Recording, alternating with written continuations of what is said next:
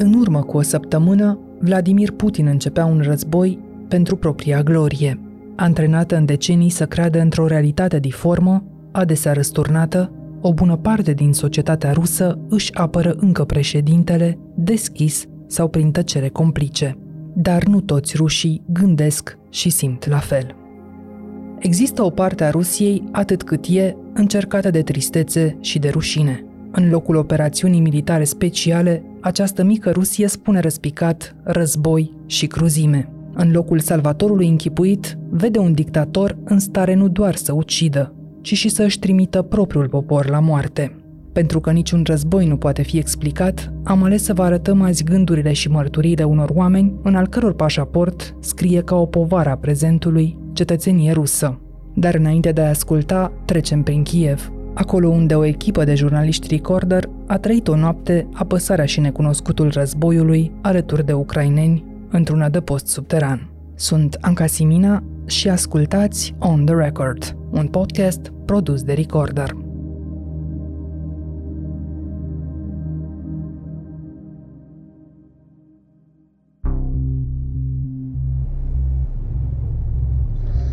Suntem Cristian Delcea și Alex Varninski, reporter la Recorder.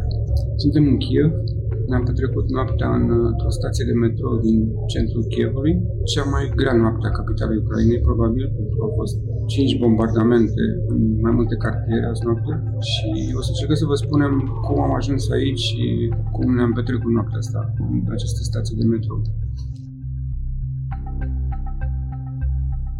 De aproape 6 dimineața, oamenii din stație încep să se trezească, am auzit mai devreme cineva a pus uh, la telefon imnul Ucrainei.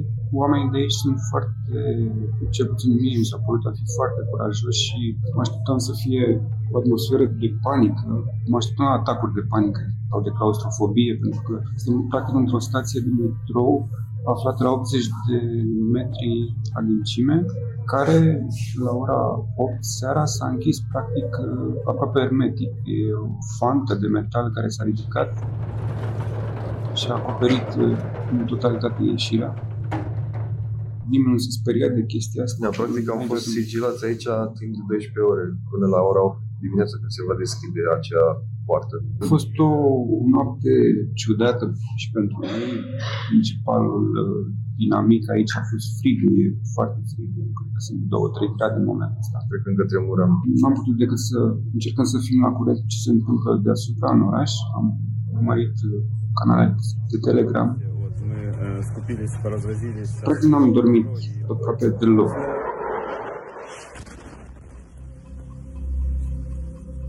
Oameni care au venit cu saltelele de plajă gonflabile, sunt puse în, în colțuri uh, și acolo și-au făcut culcuși.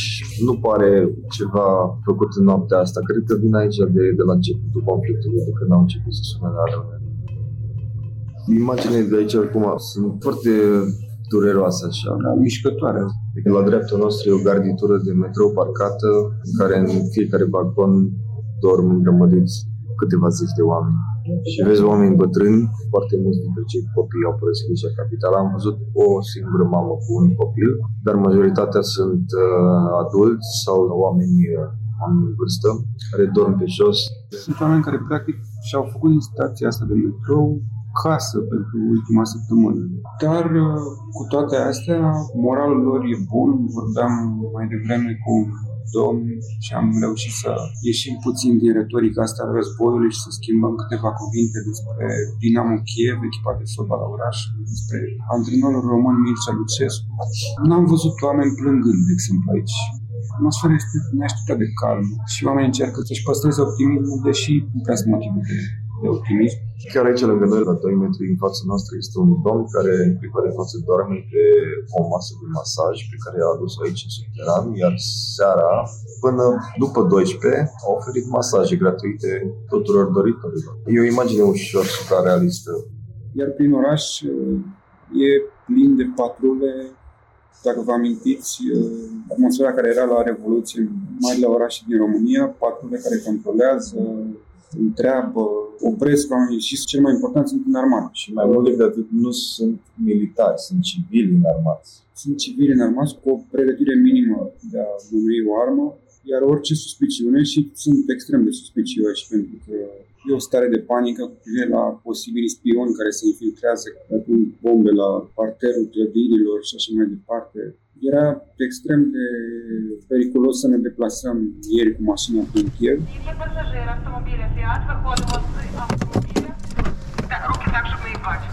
Vreau să te întreb, Alex, ce ți s-a părut cel mai dificil în astea două zile de când suntem la Kiev? Cel mai dificil, sincer, mm. mi s-a părut drumul de la locul în care suntem cazați, din momentul în care am auzit uh, explozia de la turnul de televiziune, ieri la ora 5, 5, 5 după amiaza, luasem decizia deja de a veni aici la postul, vizitaserăm uh, să vedem câți oameni sunt, dacă e loc. Ne-am întors acasă, am făcut uh, câteva cumpărături la supermarketul de la parter ce am găsit, uh, slavă că am găsit niște pâine. Am urcat să luăm echipamentul și când ne pregăteam să plecăm s-a auzit, cred că cea mai puternică băbuitură pe care am auzit de cât sunt aici, clar. Și am văzut fumul ridicându-se deasupra turnului de televiziune și am zis, ok, hai, repede, acum mie ce mai uh, înspăimântător mi s-a părut momentul în care eram pe stradă și am văzut un grup de două sau trei femei alergând spre o mașină, făcând cu mâna și mașina a oprit. Practic au fost niște femei care au încercat să oprească o mașină, să le ia de pe stradă, să le ajută oriunde, numai să fie pe stradă. Era chiar un concret, așa, cu teamă și de disperare. Liniște, totodată și zgomot de sirenă și uh, motoare de mașini care mergeau extrem de mare viteză, oameni uh, uitându-se stânga și în dreapta și alergând. Era o atmosferă pe care, iată, nu o putem descrie deloc foarte bine în cuvinte, dar era o atmosferă critică, panică și neprevăzut. Deja oamenii s-au trezit, încep să vorbească între ei, să spună ce au aflat, E în continuare foarte frig. Și sperăm, când ieșim la suprafață, să găsim totul cum am lăsat, când chiar nu știm ce s-a întâmplat. Cred că asta e cea mai mare dorința mea, să fie Chievul așa cum am lăsat. Chievul a rămas și după noaptea aceea un oraș liber. Când Cristian și Alex au ieșit la suprafață, l-au găsit însă pustiu. Oameni tracasați îl mai traversează doar ca să-i verifice pe cei prea bătrâni sau prea deznădăjduiți ca să mai coboare în adăposturi. În noaptea următoare, cel puțin patru explozii puternice au zguduit capitala Ucrainei. În acest timp, trei copii se nășteau în adăposturile subterane, într-o lume răsturnată față de cea în care ar fi trebuit să vină. Războiul și teroarea pe care colegii noștri de la Recorder, ca și jurnaliștii celor mai mari redacții occidentale le-au văzut în jurul lor, sunt însă prezentate la televiziunile rusești drept falsuri și trucaje – o imagine cu centrul Chievului filmat dintr-un punct fix, neatins încă de vreo bombă, e cea pe care presa controlată de Kremlin o vinde publicului din Rusia ca să arate că armata lui Vladimir Putin nu atacă, ci menține pacea în Ucraina.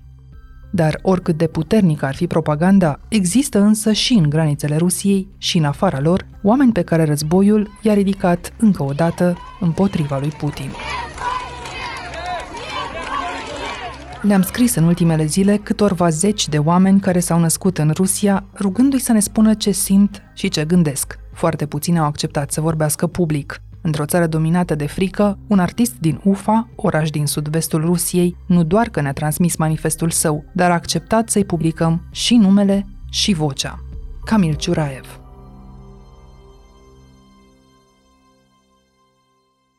My name is Camil Ciuraev.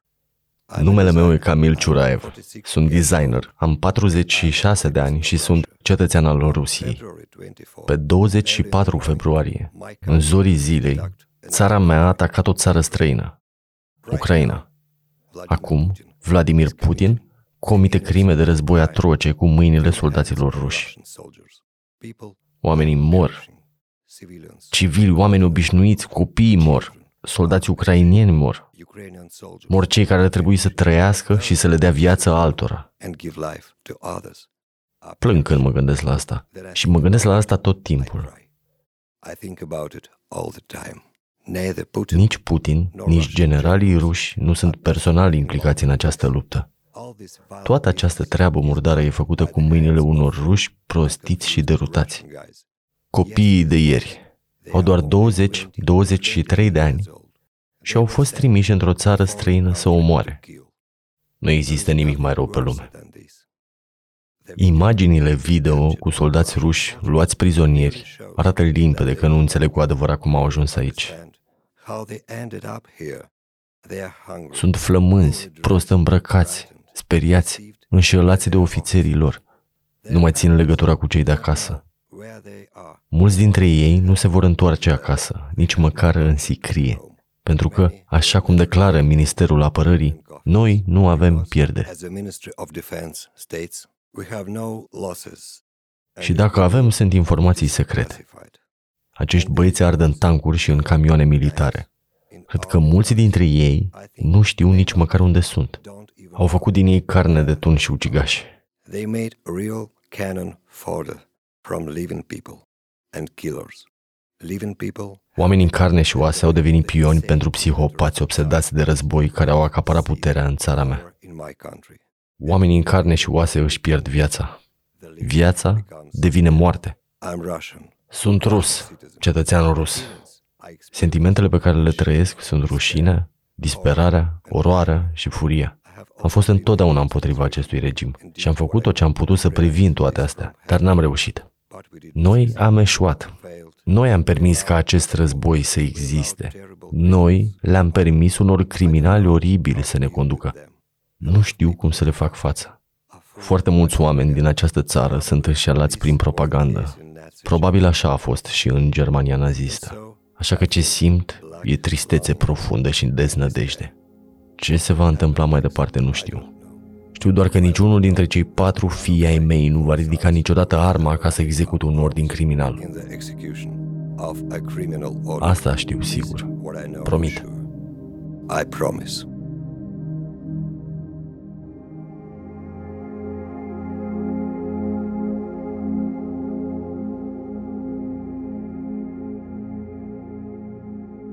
În a șasea zi de război, am ascultat mesajul lui Camil împreună cu Natalia Gagarina în liniștea apartamentului ei din București.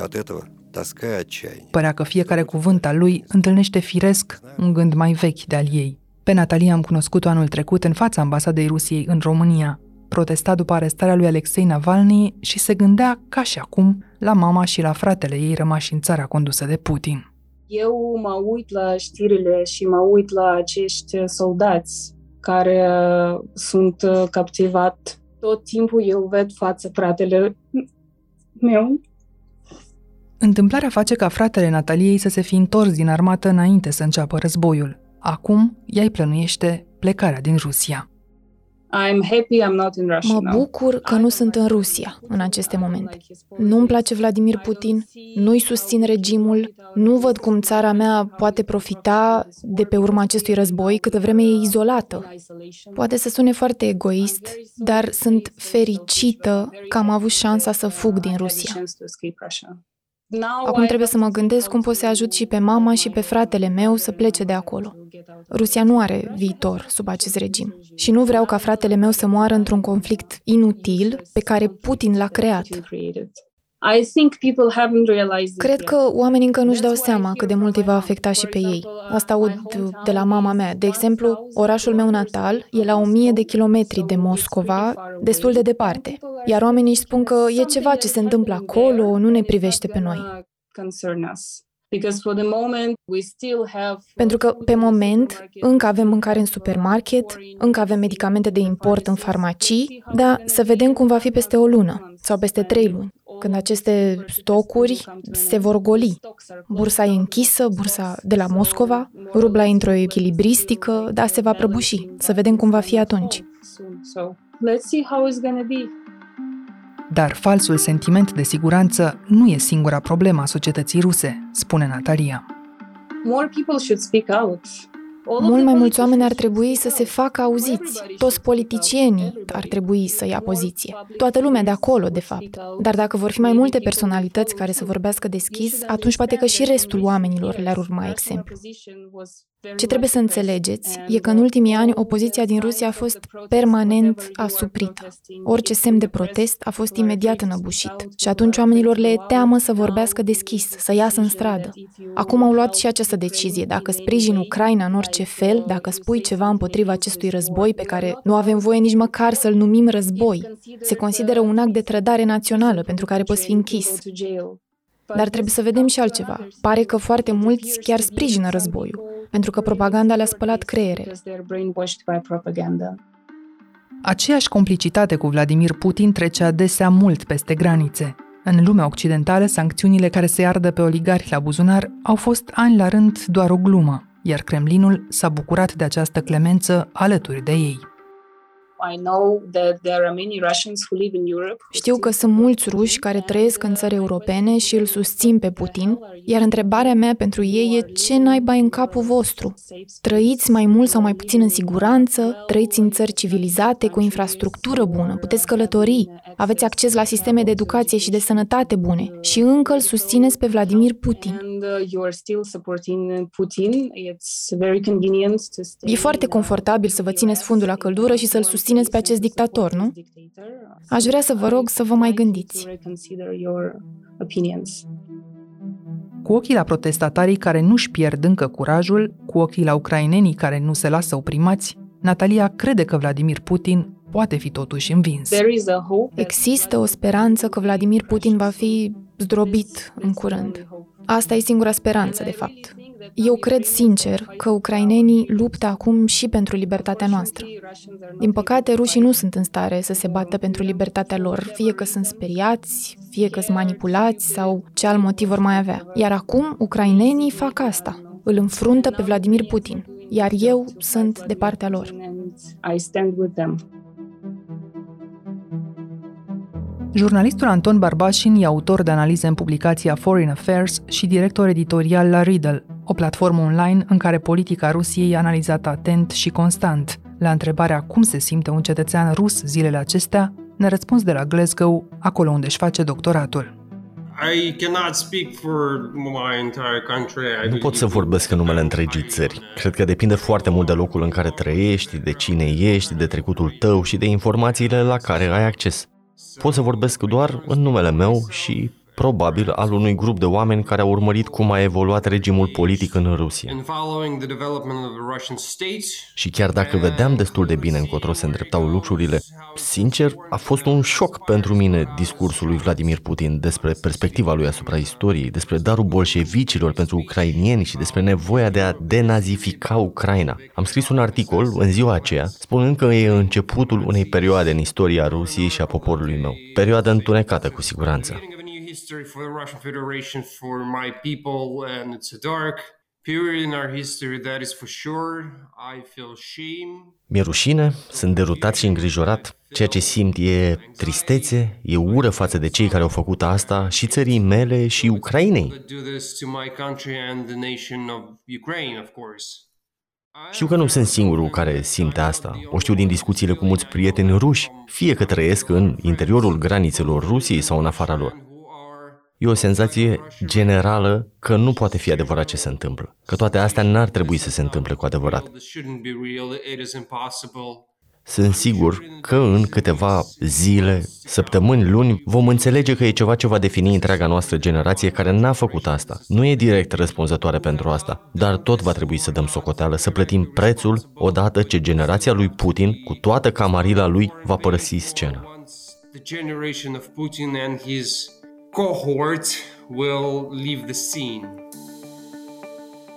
Gândul la sfârșitul politic al lui Vladimir Putin urmărește fiecare cetățean cu pașaport rusesc dintre toți cei care au acceptat să avem această conversație. Un sfârșit pe care noua Constituție a Rusiei, scrisă tot la Kremlin, l-a împins însă într-un viitor incert. După două decenii, rușii n-au deslușit încă pe de-a întregul nici cum a fost posibilă ascensiunea fulminantă a acestui ofițer KGB din Sankt Petersburg, orașul în care azi sunt cele mai puternice manifestații împotriva sa.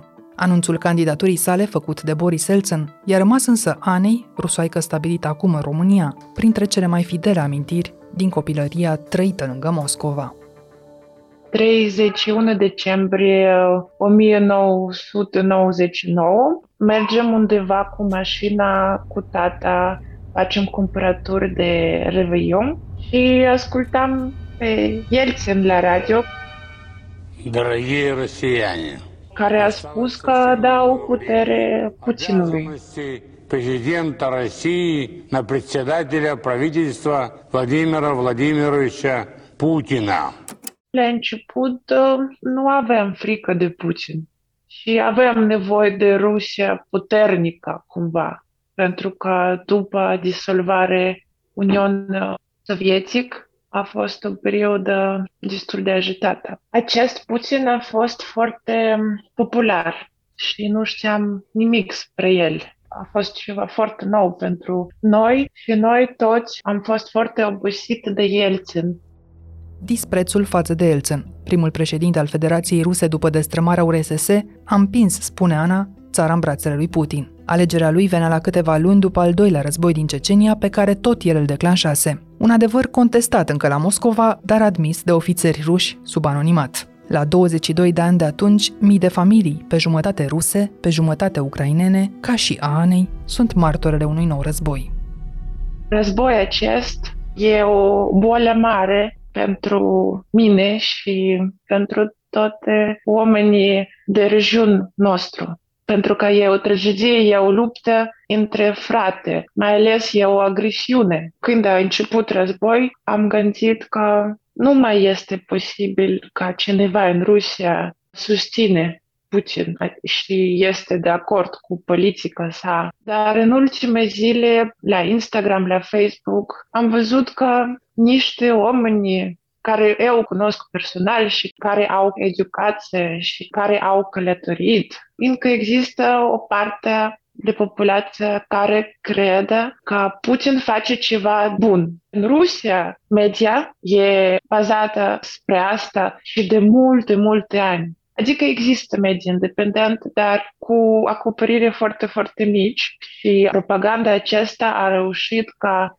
până situația aceasta oribilă, când agresam o frate, propaganda e așa de puternică și a fost spalate creiere așa de bine ca da, adevărul că există oamenii care susține acțiunea aceasta. În ultima săptămână, Ana a urmărit cum se închid sau sunt amenințate cu închiderea mai toate canalele de presă independente și așa puține. A văzut consternată cum unor platforme media li s-a pus eticheta de agent străin, dar și cum oamenii din țara ei au preferat indiferența. Eu mi doar un canal la YouTube, adică e un canal de televizor anti-Putin, se cheamă Doști, e un canal uh, care are deja 12 ani și acolo avem uh, posibilitate să avem punct de vedere ucranian și statistice care dau acolo ucraniani. De exemplu, la televizor rus spune că noi acum avem 5-6 oameni, soldați rusi morți și ucranianii spune mai mult de 4.000. Adică informație există, a existat până acum, dar oamenii are încredere în televizor, nu caută alte informații. Am întrebat-o pe Ana și ce explicație le-a oferit Vladimir Putin acestor telespectatori obedienți pentru trecerea tancurilor rusești în Ucraina dacă le-a oferit una. Singura explicație e, este decizia sa. Clar că este susținută de media pro-Putin și ce trebuie să știți, multe personalitate care sunt pro-Putin, de actore și realizatore, sunt acum ca serviciu PR pentru Putin. De exemplu, în ultimele zile înainte război, niște personalitate au comunicat cum este important, avem încredere în prezidentul nostru, el știe ce face, etc. Atunci uh, suntem în situație când uh, Putin deloc nu are putere și eu cred că e o situație de dictator și în cazul Putinului persoana aceasta e foarte, foarte puternică. Asta e oribil. Există însă astăzi forța care să-l poată opri pe Vladimir Putin? Ana nu știe. Nimeni nu știe de fapt. Ce știu cu siguranță și ce cred cu siguranță cu inima mea ca război acest ne aduce mai repede la sfârșitul Putinului. Pentru că nemulțumire va crește. Ruși nu vor putea călători, nu vor putea cumpăra produsele bune și laptopuri și tot ce vine de multe țări. Populația va începe să primi corpuri baietelor care au plecat și sancții.